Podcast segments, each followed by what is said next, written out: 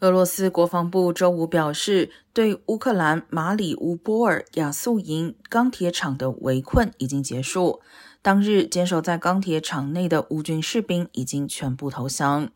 在俄罗斯做出相关宣布的几个小时之前，乌克兰总统泽连斯基表示，已告知钢铁厂守军可以离开，以保住性命。俄罗斯称，当日投降的乌军士兵有五百三十一名，而过去几天乌军投降士兵的总数为两千四百三十九人。